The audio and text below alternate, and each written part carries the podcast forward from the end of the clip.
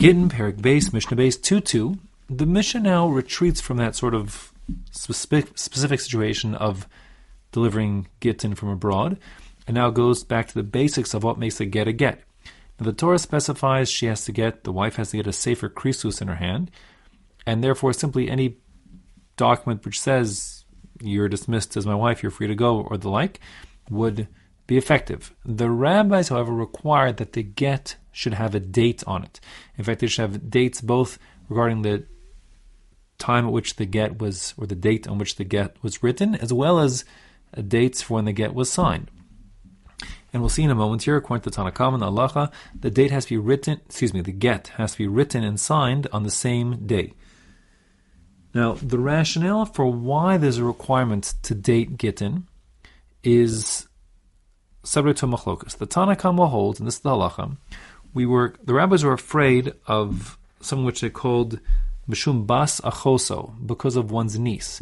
The idea being that if a person married his relative, so then if she would be Mizana and be adulterous while they were married, so then she might be facing the death penalty. And aside from him wanting to divorce her, he might have Rachmanas on her because, you know, it's his daughter's kid or something, and agree to give her a get without a date, which would enable her to defend herself. When she's brought to Bezin, she'll say, listen, yes, I did what you accused me of, but I was no longer a married woman. Here's my get.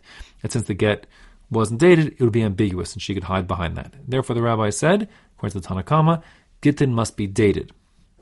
Uh, more than that, as we'll see, um, since we can confirm the date of the signing of the get, because the, the Edom, the witnesses, will put date their signatures. So if the get is um, written and the, it's d- dated as of some time, some day, other than the day on which the witnesses are signing, so then we don't really know if that's true. We'll have to be concerned that maybe it's being pushed back further and further, again, to protect the relative. And that being the case, any time when the date written as the writing of the get and the date that identifies the time of the signing of the get are not the same, the get will be puzzle. That's what the Tanna Kamma holds, and that's what the Mishnah says here inside. It says, Nichtav b'yom v'nechtam b'yom. If on the same day the get is both written and signed, that's going to be okay. Or b'layla v'nechtam b'layla, or if it's written at night and it's signed at night, again, the date on the get will be the same, because there's no requirement to put the um, time of day, just the date on the calendar.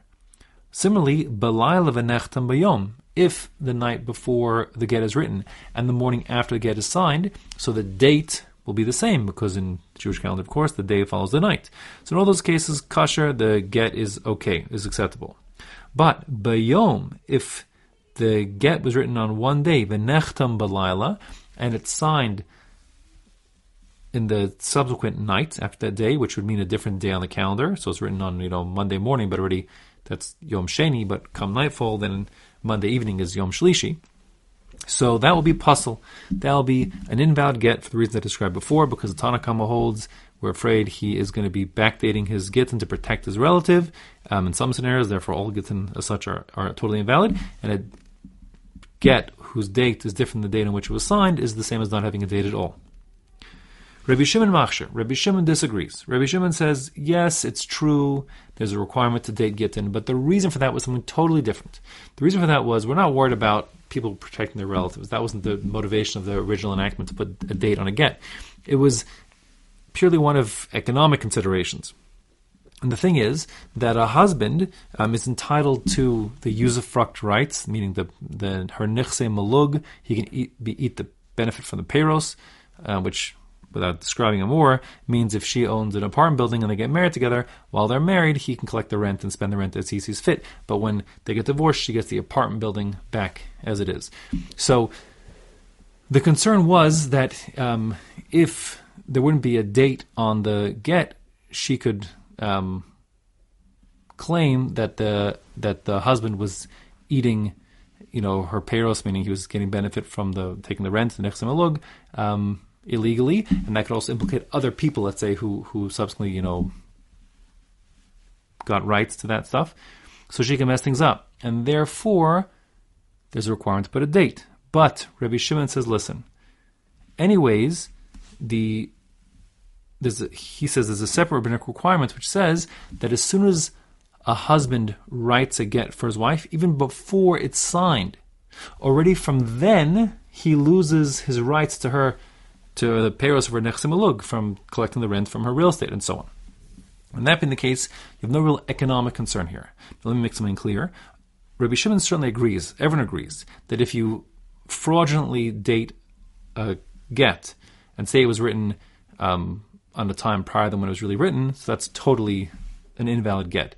The issue here is simply where it was written on one day and signed on a different day, so we can't, the witnesses can't confirm when it was written, um, but uh, that alone won't invalidate the get, because there's no reason anymore to be concerned for economic reasons, since whenever it's written, that's the date from which he would lose his rights in um, his usufruct rights on the on the payros of her property, and there's no other real economic considerations that we could be concerned about regarding the date of the get.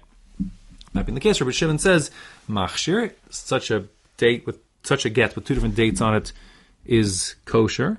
Shai Rabbi Shimon Omer, because Rabbi Shimon holds kol ha gittin, any contract. The word here, gittin, means any contract, like an I O U contract or a sale of a building contract. Shenechtevu vayom v'nechtem v'layla. If the date on which the contract was written and the date on which it was signed are different, meaning, for example, you wrote it in the morning and you signed it in the evening on a different day, that's going to be psulin. Those kind of contracts are definitely not acceptable. Chutz megittin nashim, uh, except for women's divorce documents, because those are the ones that don't have really economic impacts other than what I described before. And since he says as soon as she, he writes the get, or has it written, then automatically he now forgoes further benefits from her nechsei melug, so therefore there's no economic considerations at all.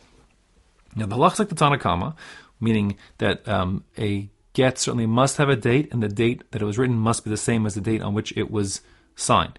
Um, notwithstanding that, um, everyone agrees that if you post-date a get, meaning you say this debt will be effect, this get will be effective only as of next week on Tuesday, so that yes will be effective. That's okay. Just as if I have a sale document which says I'm selling in my home, which will be taking effect next Tuesday, again, that will yes be effective, because there's no reason why um, anyone's getting messed up economically. It's just the backdating of the contract, which could cause people who, let's say, became, you know, got got. That would backdate certain people's, you know, rights in, ter- in terms of, like, who has right of, you know, first claim on encumbered properties and that kind of thing. Um, so forward contracts and forward dated gittin are yes acceptable, but backdated ones uh, are not.